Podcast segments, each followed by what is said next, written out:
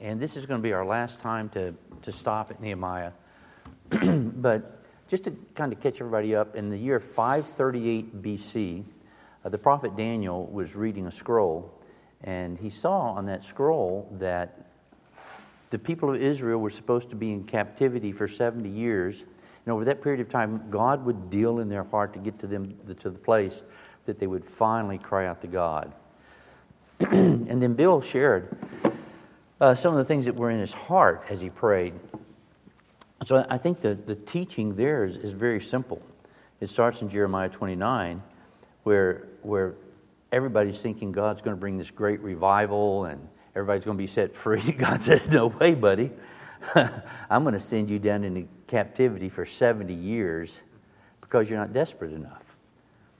And after you've been there 70 years, you will seek me, and then you will find me when you seek for me with all your heart. I think we live in a generation or in a, in a culture that's wealthy, uh, full of pleasure, and it's very easy for us to be complacent. Um, we're getting ready to do our three day fast next week, and it's, it's always interesting to me as we come to the fast how many people have been in the church for X number of years and they're like, So, so how do you fast? Uh, I think if we understood the situation, we would be desperately fasting. Uh, we have a weekly fast uh, on Wednesdays, and um, and the fact that we come to the three day fast and people are like, "How do we do it?" I just wonder how desperate we are. People are dying and going to hell. Somebody will get shot today in Louisville. Um, babies will be aborted all over America. People are confused about their gender. Um, there's tough things going on, but we're kind of we're padded, you know. We got we got our meal ticket, you know. You can eat all you want over there at the at the cafeteria, you know. Gain that 15 freshman pounds. Uh, we've, you know, we keep adding new fast food places here in uh, Nicholasville. Uh, Christmas is coming. Our biggest concern is that the trucks are not going to be traveling, so we can't buy the gifts, but we've always got Amazon.com, you know. It's, uh, it, it's, uh, I don't have, yeah. hey, Siri, order me those, uh, those things that I like from Amazon.com. find this on the web for order me those those things that I like from Amazon.com. Check it out. Have y'all ever played with it? She's funny. I, I, I like this one. Hey Siri, will you marry me?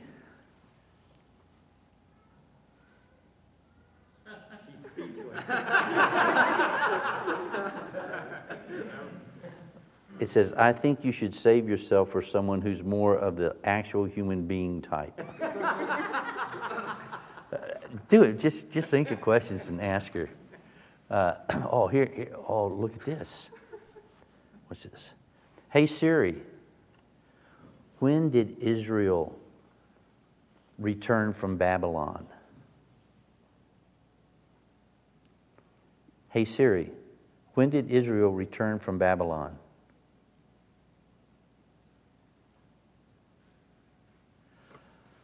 Five thirty-eight BC man, if we don't study the Bible today, you know, we'll have to we'll have to talk to God about that when we get there. But the point is, these situation, we're, we're buffered from it.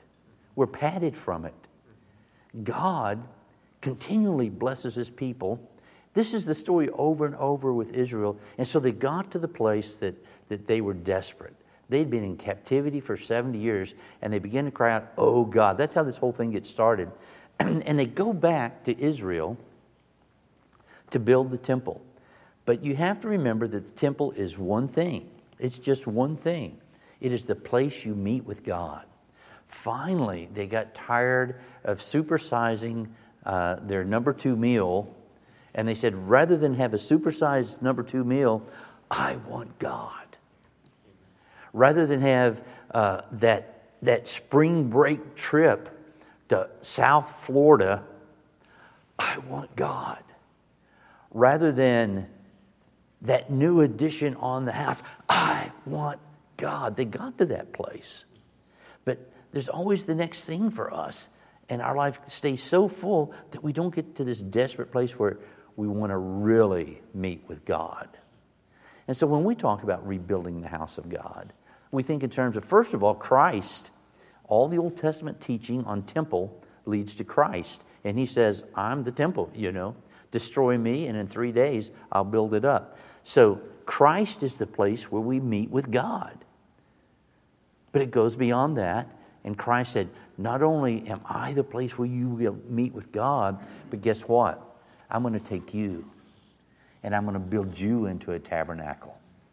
And this is going to be the place that God meets with his people. Pretty amazing. And so they went back and they rebuilt the temple. They really did want to meet with God. but there was another thing. Not only did they need to meet with God, but they needed to begin to live their lives as though they knew God and they knew God as Father and they were allowing Father to train them. So Ezra comes and they restore the Word of God. So now they have this place of meeting with God and they have this place of, of, of, recreating a culture that walks in love and not sin. The opposite of sin is love. Sin is the opposite of love. Everything the Bible calls sin is unloving, and everything the Bible calls righteousness, it's right. It's the way it's supposed to be. It's me being who I am supposed to be for you. That's love. That's the opposite of sin. So they've come back, they've built a place, now they're meeting with God, and now, several years later, several decades later, they've got the Word of God and they're reshaping their culture, not according to what they think, but according to what the Word of God says. But still, something's going on. Everybody around them does not like the fact that they've built the house of God and they're afraid of what's going to happen. And so they come under attack. And Nehemiah hears about it. In the first chapter of Nehemiah, basically what happens is, is Nehemiah says, Oh, they've been building the house over there for years. They're trying to reestablish, but the, the nations around them are attacking them and, and keeping them from building. And so Nehemiah gets it in his heart to go and build the house of God. And so that's what this book is about, or to build the wall and set the gates around the culture of God okay? The people of God, the city that results out of fellowship with God and walking in His Word. So that's what we're talking about. We're talking about the wall that we put around our lives individually and the life of the church so that the church is not destroyed by everything outside of it. So, just as, as we're, we're looking through this this morning, I want you to encourage, uh, to encourage you to think about a wall wall basically does one of two things it either keeps things in or it keeps things out. Here, it's intended to keep the enemies out. And so, when we talk through the principles that we're going to talk through out of Nehemiah chapter 4, I want you to keep three enemies of your soul in mind. All right, first of all would be the devil. You know, your adversary, the devil, as a roaring lion, roams about seeking what? Whom he may devour. He wants to devour you. The second thing, though, that is an enemy to our soul is the zeitgeist, uh, the, the, the ghost of the world, the, the world, um, the spirit of the world, the culture that's around you. The culture that we live in, it's like soup, and if we swim in it too long, we just become mingled and we take on the flavor of that soup. So, all that is in the world, the lust of the flesh, the lust of the eyes, the boastful pride of life is not of God, but it's of this world.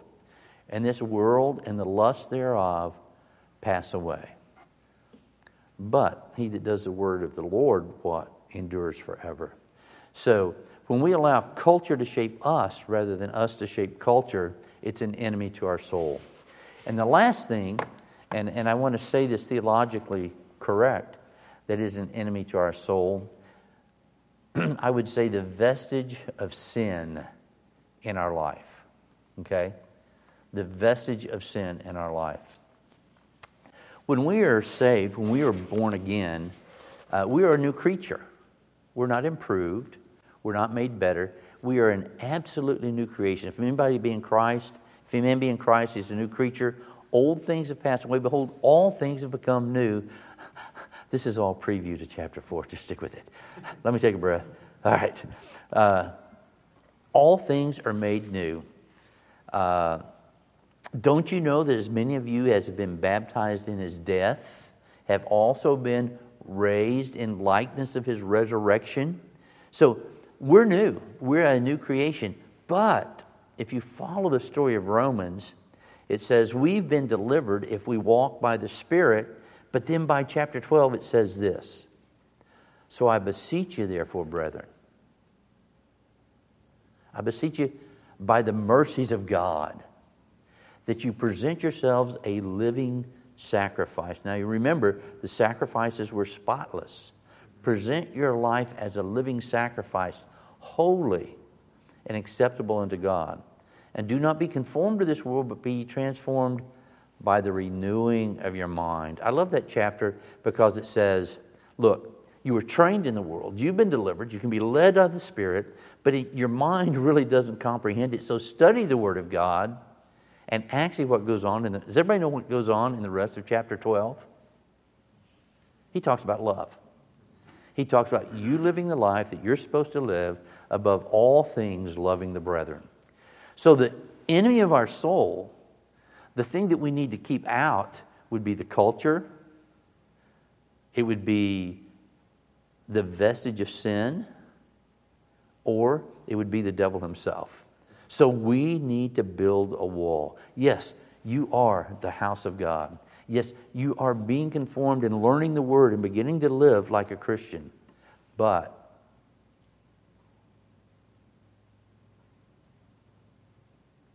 Satan doesn't like it. The culture, shaped and formed by the prince of this world, doesn't like it. And you got a lot to learn about it. And so we have to build a wall against the old thoughts, against the world, against, against the devil. Yeah? So you with me? So we need to build a wall. And, and we're going we're gonna sort of see some of the dynamics as we walk through chapter 4 today. Let me, just so you have it in mind, I think I'll talk about culture a little bit. So if, there's a lot of things that make up the American culture. Let me mention three things. Uh, the first would be materialism.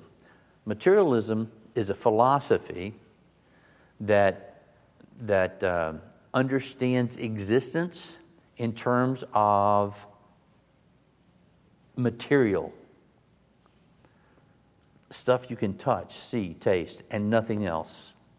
So, materialism as a philosophy says there's no metaphysical world, there's only the physical material world. That's a philosophy. That way of thinking became prevalent in the 19th century. And so, what's going to happen if a culture begins to think, you know, it's just what we see is all there is? What's going to be important? What you see. One of the reasons that America is so materialistic, and materialism in the sense of a moral definition, is this believing that material possessions are more important than spiritual values. Now, there's a lot of people who would say, more important to me are my spiritual values. But, but what do we spend our time doing? Do we spend hours upon hours cultivating our spiritual life? Or do we spend more time waxing our antique cars? I've been waiting to use that one, Roger. I, and I, am looking this way, so it's like you, you got to think to get it. You know, I'm kidding, right? Uh, fishing, reading literature, playing video games. I just have to look at the different people. oh, yeah, Matthew's a video, he's a gamer. But seriously, do we give more attention to our material possessions or do we really cultivate? So, one of the things in our culture, you know, how many of you have seen that commercial on TV? It comes on and it's got this person, they're, they're, uh, I, I think it's like a, an outside church, you know, a cathedral outside. It's got a beautiful cross, sun shining down, and, and, and, and they're bowed on one knee, and uh, they're dressed in this, like, I don't know, it's, it's almost athletic, but it's almost business-like, and it's this new line of clothing, and, and, and it says, when you want to sense the presence of God, our clothing gets you there. Have y'all seen that one? Doesn't exist. Doesn't exist. That's why you haven't seen it. Spirituality doesn't sell. People who know what makes you tick, they don't promise you a closer walk with God if you eat their hamburger. They don't promise you deeper revelation if you take their course about God. You see what I'm saying? The culture knows you. The culture knows what makes you tick. Broadway, Fifth Avenue, they know what the American culture wants and they market to it. And so when we talk about culture, think about materialism. We need to build a wall against advertising that would want us to throw our time into vacations and, and, and trips on cruise boats and things like that. And instead, Mike, quit taking notes and pay attention to what I'm saying. Did you hear that? Did you? You, you didn't even get it, man. I did get it. Okay, all right. Yeah, you're like Brenda. You know, she's learned. So when we talk about culture and the wall, we really have to guard ourselves from that kind of advertising. But the second thing is the understanding of man, anthropology. What is man? And by that I mean at the very basic understanding of what man is. Uh, last night I said God made Adam and Eve, not Adam and Steve. And somebody said, Oh, you shouldn't do that. That's too. So I'm not going to do that this morning. But the point is, uh, God created man in his own image. Male and female created he them. That's such basic theology that the image of God is a man and a woman. And you can spend weeks understanding throughout the Bible how, how the way men and women relate to each other and the fruit that comes from that to understand God. And it doesn't take a genius to figure out that one of the things that Satan would like to do is to mar the image of God, to confuse the very image that God put in the earth for us to be able to understand Him. He brings that image full circle in the New Testament because what happens? We become what? The bride of Christ. We are spoken of in the feminine. Christ is spoken of in the masculine. And marriage and male and female, all through the centuries, is only one thing it's preparing us to understand what our relationship to Jesus is supposed to be.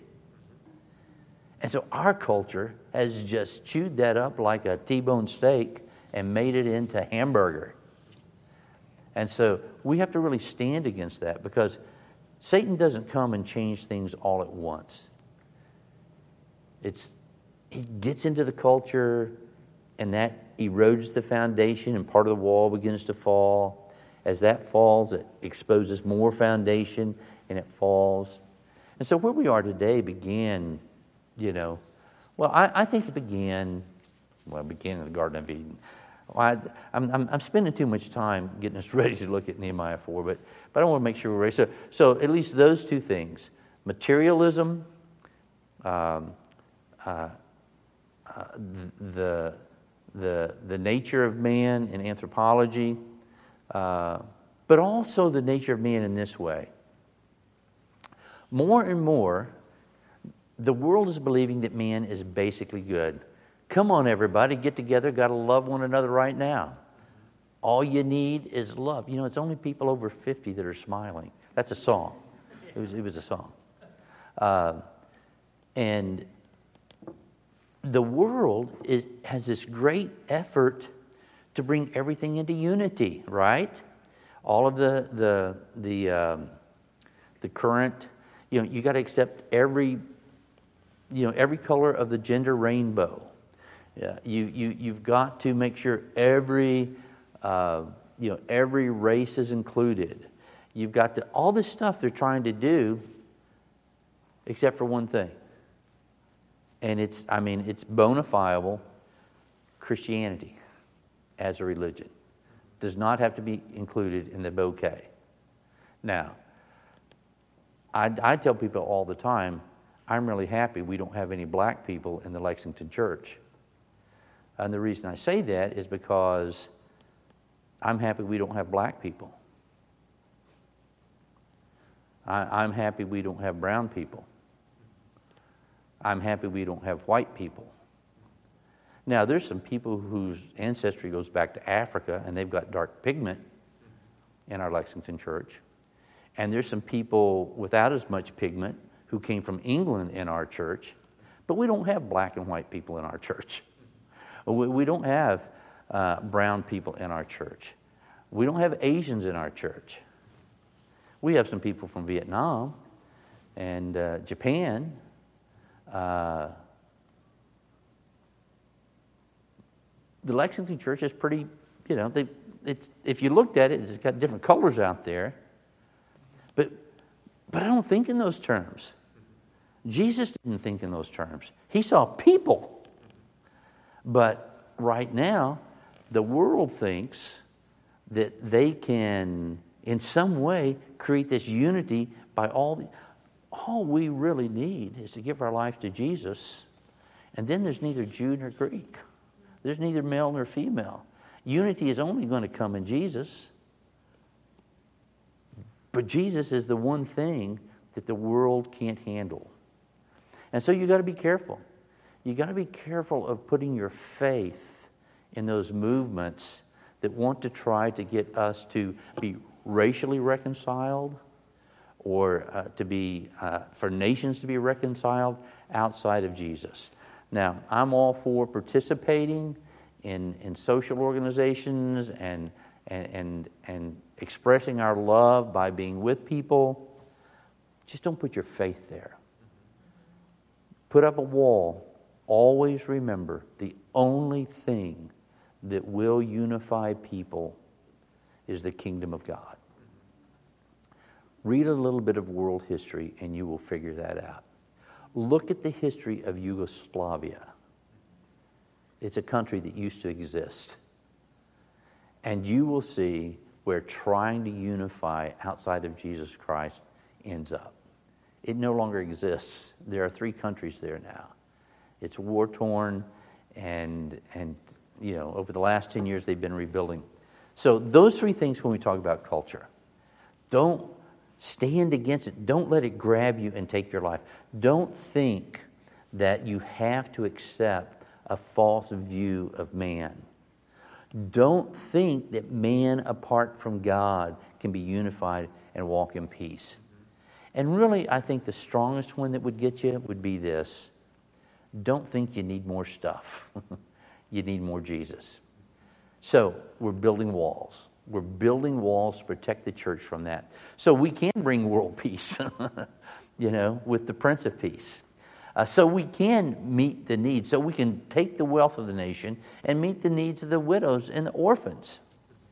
And so we can live lives as men and women and the joy of church family as it was meant to be. It's a good kingdom we have here and we can't let the culture or the devil or our own sinfulness destroy it. So, all right, that's kind of some background stuff. Can I get an amen?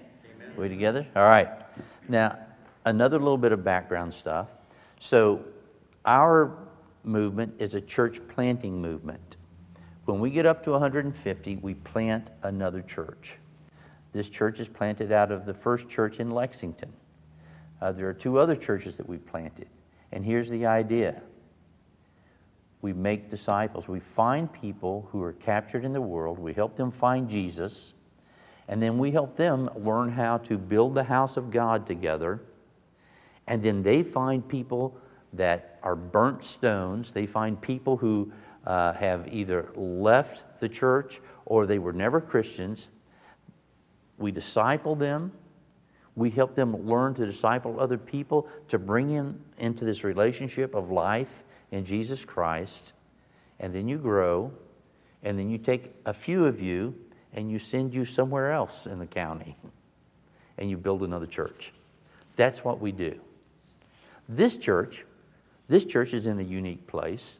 Uh, it has been stalled a little while, uh, but that doesn't bother me. Uh, the first church was stalled for about 15 years, and now they've planted three other churches and they have a mission in Mexico. So being stalled does not bother me in the least. Uh, but when you get in that place, you've got to stop and you've got to say, So, where are we? What do we need to do?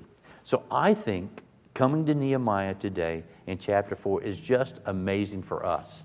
So, it's amazing for us as a church, but if this is not your church and you're just visiting, this will be amazing for you. If you will get this in your heart, it will become a skill set that you will use for the rest of your life. To build a wall around your life to protect yourself from the culture to protect yourself from Satan, and to protect yourself from your own stupidity that you learned before you came to Christ. Okay? So let's go ahead and start chapter 4. Um, I'm going to go ahead and just, Andrew, we pass these down. I'll let you start here. And Bill, you want to start in the back?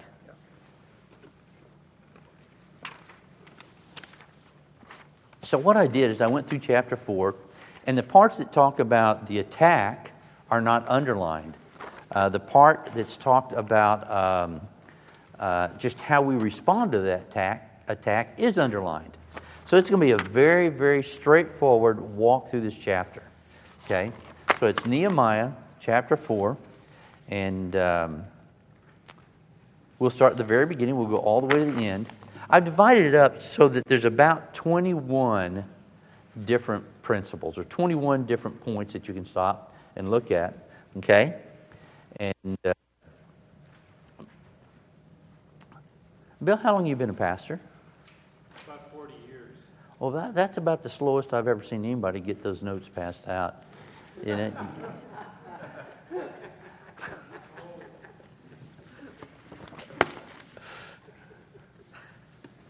uh, sorry, Bill. Does anybody know what Nehemiah means? If, if Ken was here, he would tell us. What does Nehemiah mean?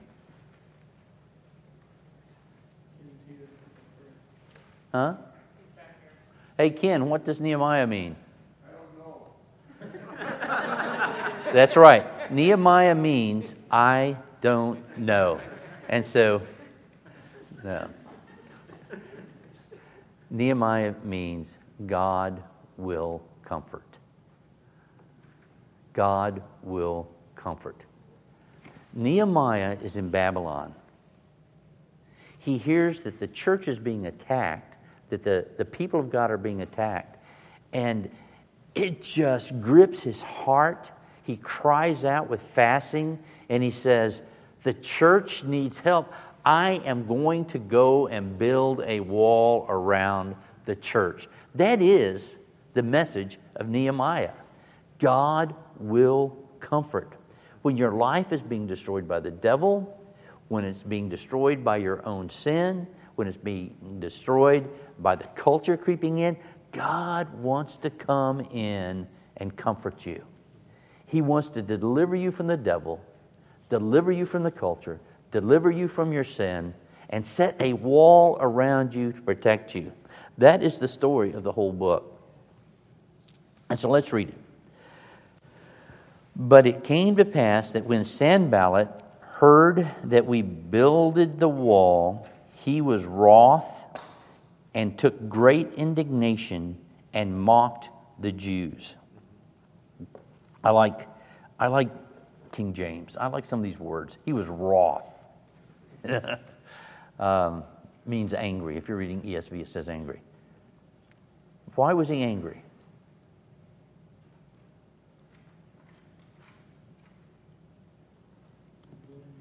They were building a wall. He was losing his access to the people of God. He could no longer control them through fear and, and, and theft and intimidation. And he was like, wait a minute. I do not want a wall built around Michael's life.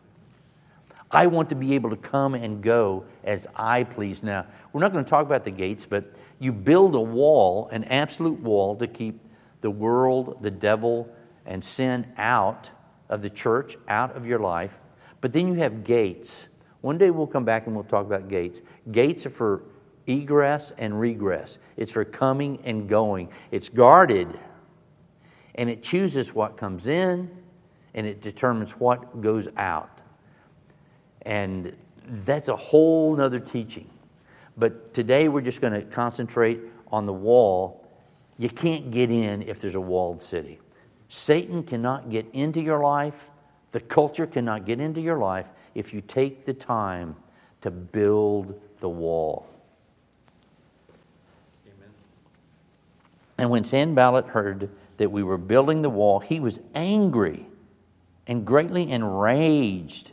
And he mocked the Jews, or he made fun of them. Huh. Who are you? Who are you to set yourself up as the place where God meets with people? I know you. I saw what you did last year. I know your fear. you people want to build a church that reaches a city. You want to use your life to glorify. Uh, yeah, right. You're going to glorify God.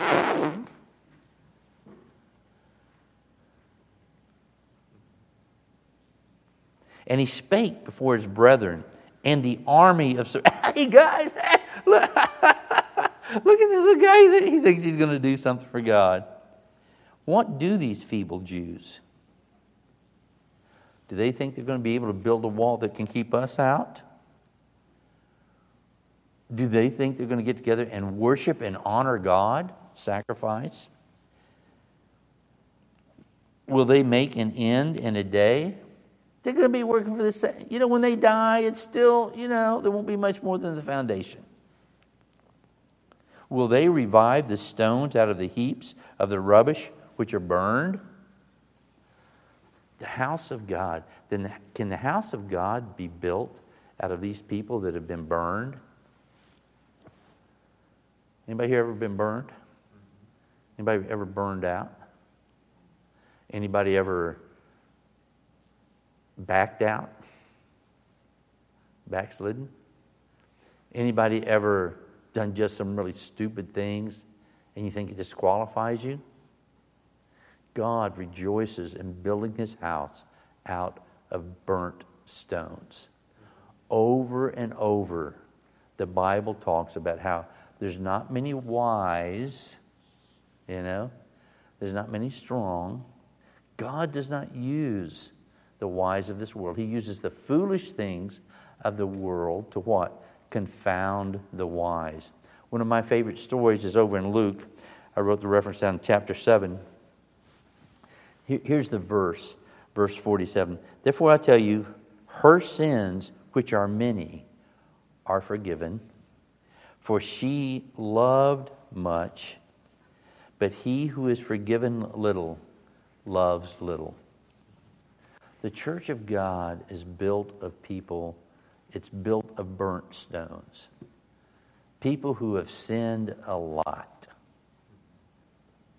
And they love Jesus so much more because of that. People who have people who have given them their lives fully to something, it's fallen apart, and they're in despair. God gathers all those burnt stones.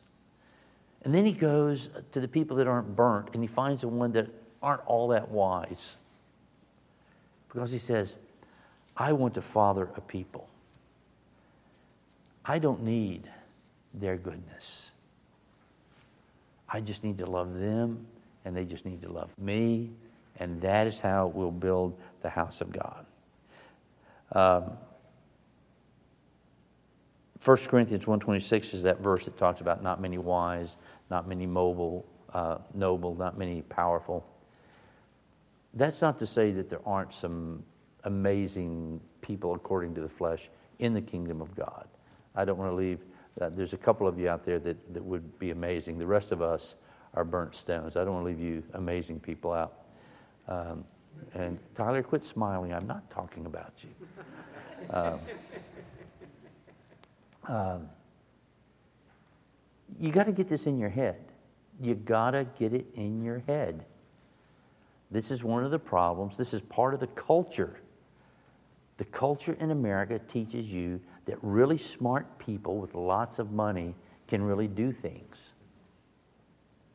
The Bible tells us really poor people who are humble and dependent on God, that's the place the house of God will be built. And we get this backward all the time in the church. And we're always looking for the guy to drive up that's not going to leave an oil spot on the, on the parking lot. I remember when we first got started, it was so funny. We, we rented a storefront after we'd been there about three months. It was just like an oil slick, you know. We all had old cars and they, leaked and stuff. Who, who are these people? It's a bunch of burnt stones. Keep going. Now, Tobiah the Ammonite was by him, and he said, Man, even if they build it, if a fox goes on it, it'll fall down. Now, you might do something, you might start a little church, but it's not going to really do anything. It'll, you know, it'll fall apart. And so then we come the other way. That's, that's some of the ways that Satan will come against you personally in your life. You're foolish. Uh, you know, you've been burned by life. You're never going to amount to anything. Anything you do will fall apart, and it's going to take you forever. Just don't even try. Now Tobiah the Ammonite was by him, and he said, Even that which they build, if a fox go up, he shall even break down their stone wall. Hear, O our God, for we are despised, and turn their reproach upon their own head, and give them for a prey in the land of captivity. And cover not their iniquity, and let not their sin be blotted out from before thee for they have provoked thee to anger before the builders. So they cry out and they say, Hear, O God. So all of these principles about how you build the wall, they come back to Jesus, okay? The Bible says that we have access to the Father through Jesus Christ. Uh, I believe it's at the end of 1 John, it says that we have boldness of access through our faith. I trust that I can come to God because of what Jesus did. God hears me when I pray. God hears you when you pray. Hear, O God, and you have the right to come into God's presence. It's like all out boldness. You can come to God. All right, God, here I am. I am redeemed by Jesus. I'm despised. But God, the world looks on who I am as a Christian. And even they look at my abilities and they look at my desire to see success in the kingdom and they're like, God, show them the truth. Show them the way it really is. God, do something here that confounds them. Turn it back on them. God, take the rug out from underneath them and don't cover their iniquity. Father, take away the blessing that's on them. The Bible says that it rains on the just and the unjust. But there are times that God comes in judgment against those who would hold his people in derision. And Lord, give them what they deserve. Because, listen to this, they have provoked, they have provoked you, God, to anger as we're trying to build. You know, you have a life. God has ordained that you would have a place in the earth and that you would take dominion and you would live your life in a certain way. The culture does not like what God has called you to do. Satan does not like what God has called you to do because it takes away from them. And so they mock you. But you ask God to glorify Himself in your life. Now, listen, you got to get past this. I'm going to try to run under the radar. You have got to come to the place of faith that you say, God, turn it back on them. God, let the thing Jessamine County is known about is the presence of the people of God. Lord, quit letting meth and sex and, and, and personal political power and money be the thing that everybody's pursuing. And Lord, raise up, raise up your people in this place and get yourself honor. Hear, O God, and bring them back into captivity. And God is angry. God is angry when you're trying to build your life and the rest of the world is working against you.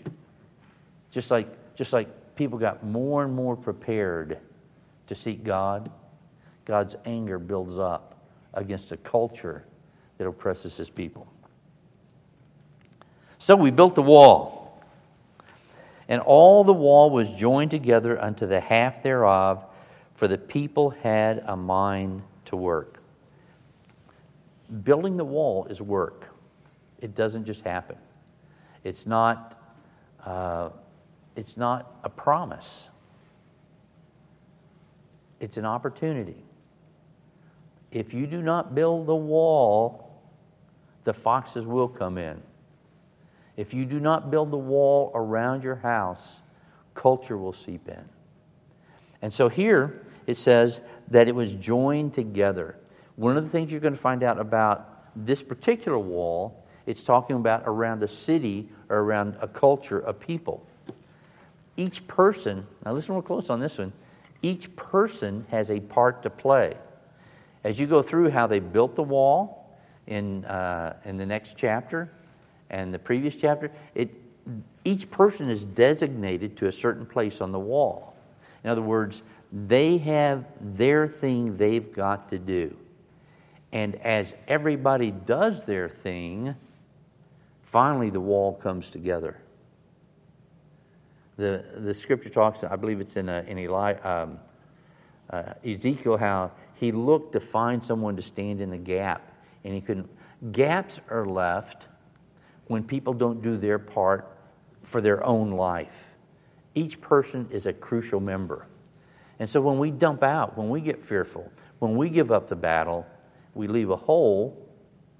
And, and praise God, He's gracious and merciful, and, and others can fill in. But it's our place to be a part in the wall that protects the culture.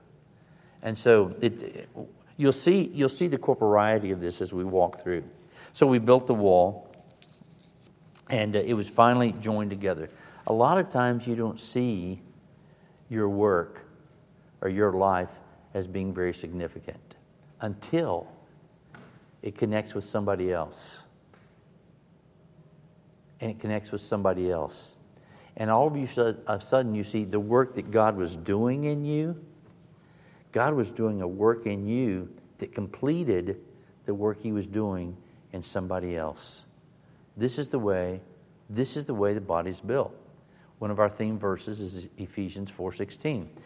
God builds, everything is jointly knit together and compacted by what each person supplies according to the effectual working of the Spirit in each part, building itself up in love, coming to full maturity.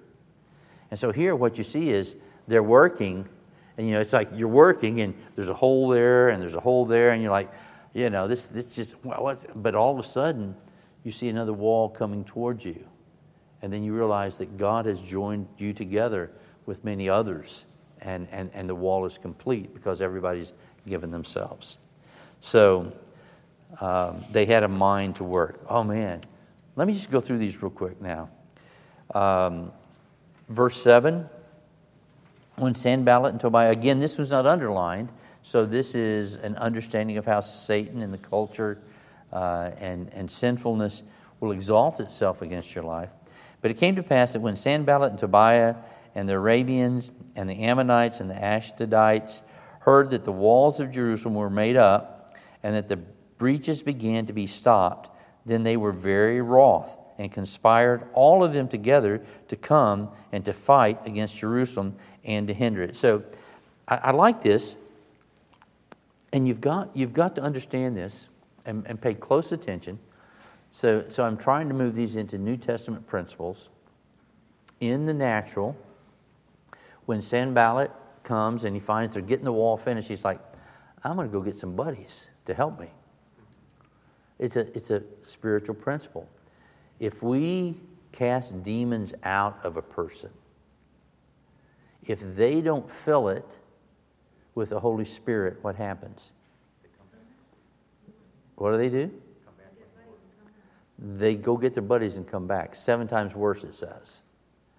And so when Satan sees the work of God and he can't defeat you, then you will find other things going wrong in your life.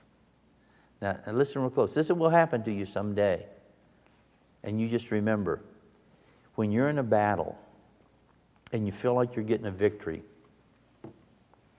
there will be a day when, not long after a victory, all hell breaks loose. You will get in a place, boy, whew, boy, I'm glad I got through that. And then all of a sudden, 10 times worse. Just know what's going on. Satan is mad. He is angry that you had that victory. It's a very real thing. The New Testament talks about how, how Satan increases in intensity if he thinks you're getting a victory. And so just remember that. Your life will follow this pattern at some point. Either you will be dealing with personal sin, or your life will begin to, to, to you will be tempted so much by the world and you'll get tired of just living this Christian life and you'll want to get involved, or you'll feel actual satanic attack and you'll do whatever you need to do to get through it. It ain't over. It ain't over. If it comes back and it comes back stronger, understand what went on here. They were being victorious, and because of the victory, the battle got worse. All right? Um, where were we? Oh, man. We've only got about 10 minutes. We're going to have to just read through these. All right. So, nevertheless, and this is what you do. And most people, a lot of people, they despair. Everybody's just kind of looking at me like this is an intellectual exercise. Is there anybody besides me who have ever had a battle? You win the battle, and you think, I'm glad that's over. And then it gets worse. It gets worse. All right, good. Oh, well, not good, but I mean. Uh, nevertheless,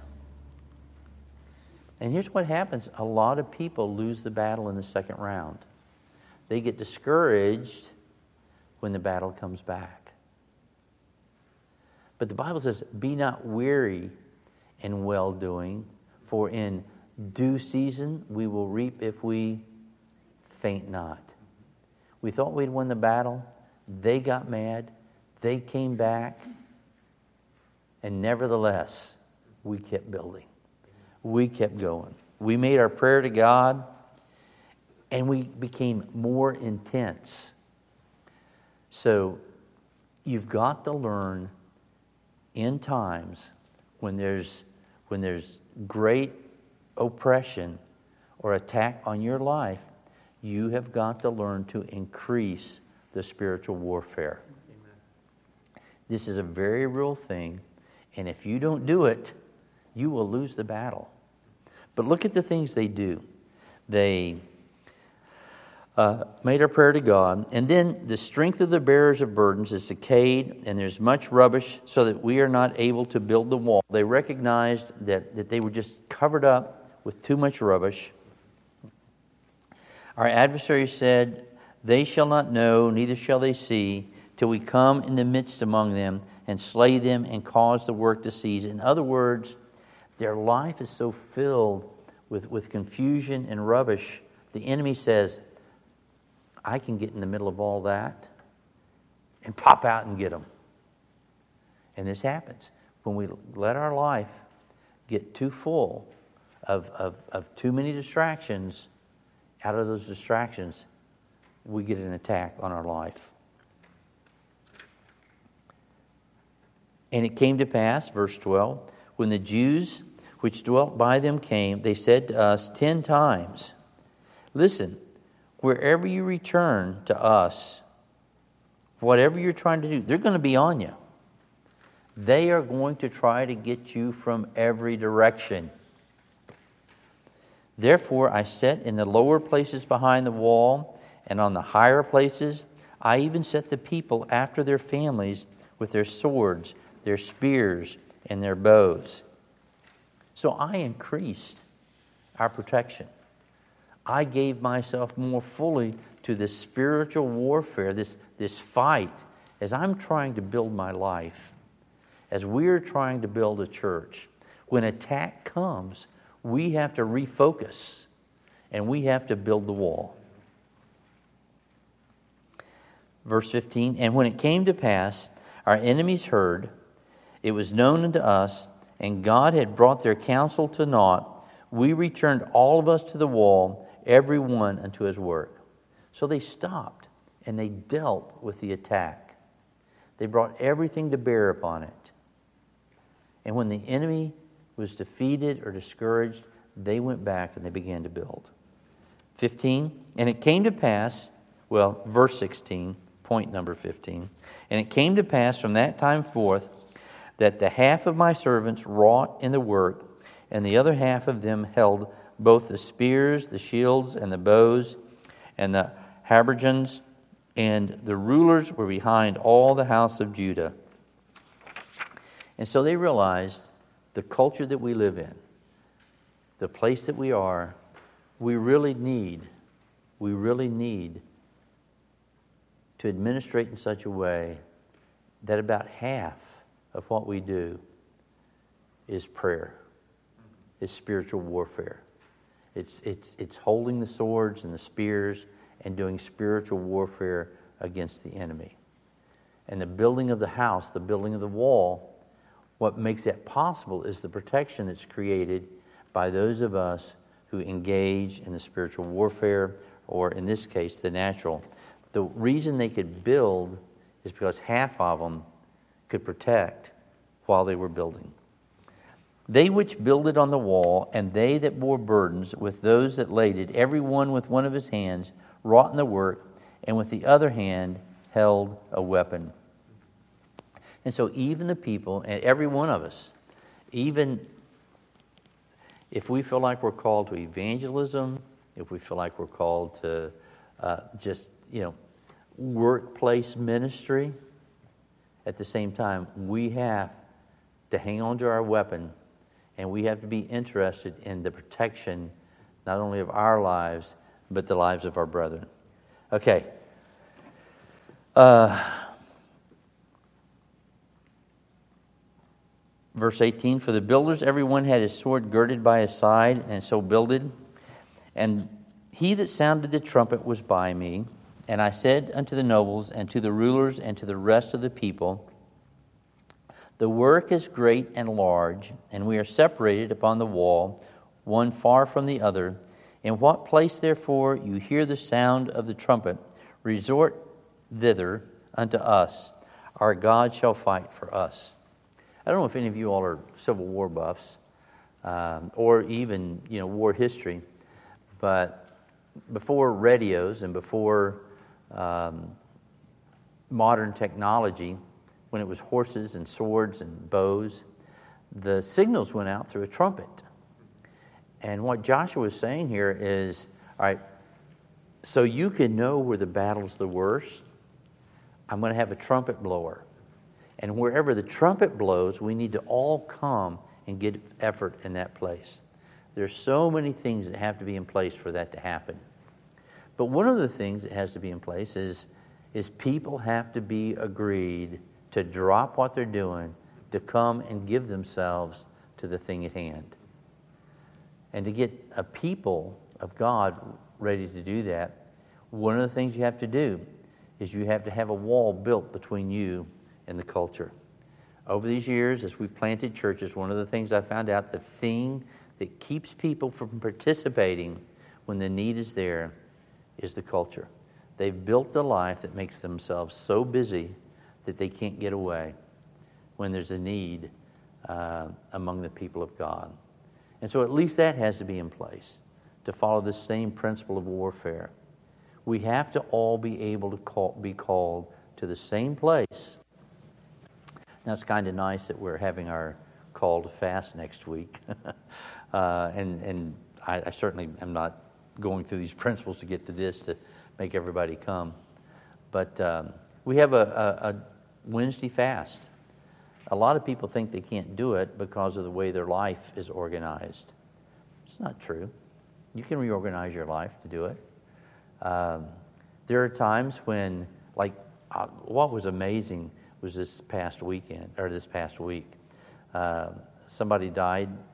Uh, somebody's father died from work, and the call went out. Hey, we as a church, these people don't have a church. They don't have um, uh, e- even a means to do this. So, church, we need to provide this funeral for this person in our community. It was so beautiful to be here, to see all the people of God show up and give themselves uh, beginning to end and, and provide uh, for it. started with an email from Michelle, uh, and it ended with, I think, probably Mike at the end making sure everything was swept up. I don't know. He was here when I left. Who, who, who uh, well, it, it, it was everybody. Everybody responded and, and gave themselves, and, and that's part of what has to happen if we're going to build a wall. If there is a need, then everybody does have to respond and not have so many things in your life uh, that you can't give yourself. All right. Um, verse 22. Likewise, at the same time, said I unto the people, Let every one with his servant lodge within Jerusalem, that in the night they may be guard to us and labor on the day. So again, remember, there was a victory, but then it got more intense. And so, as it got more intense, what are they doing? These last two things, it's pretty interesting. Uh, everybody, don't go home. Just stay in Jerusalem. Stay here. And secondly, don't even take time to change clothes. Leave your clothes on and stay here. I take them off and wash them every now and then. I think it says, yeah, the only, the only reason they took it off was to, to, uh, to wash their clothes.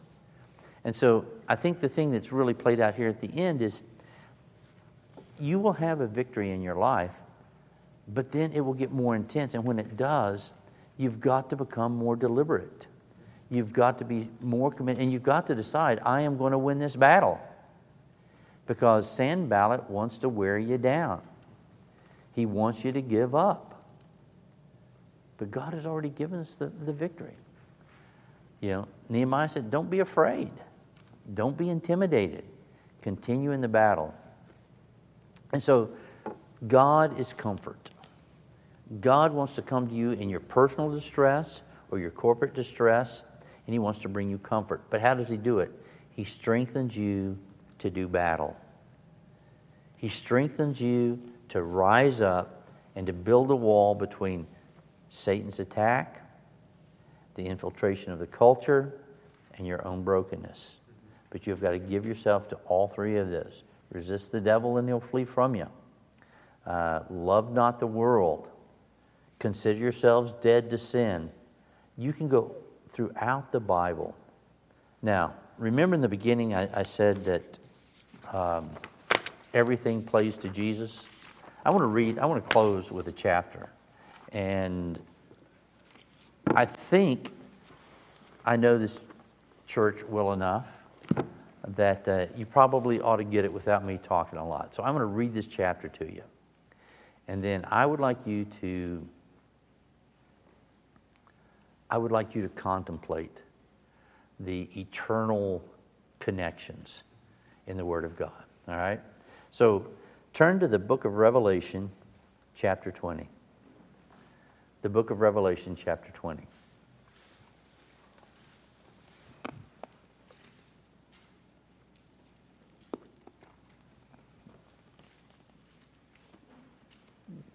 Hey, Chelsea, you want to read this?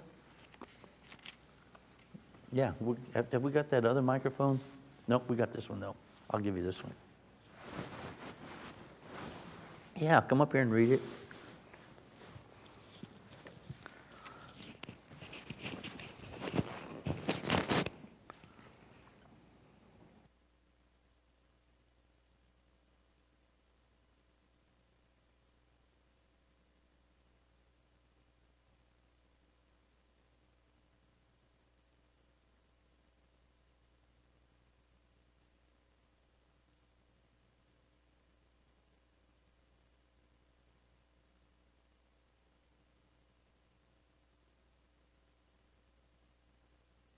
if you want. So official. Hmm? So official. There you go. Right. Got a pocket. Um, yeah, we can just say. Look at that.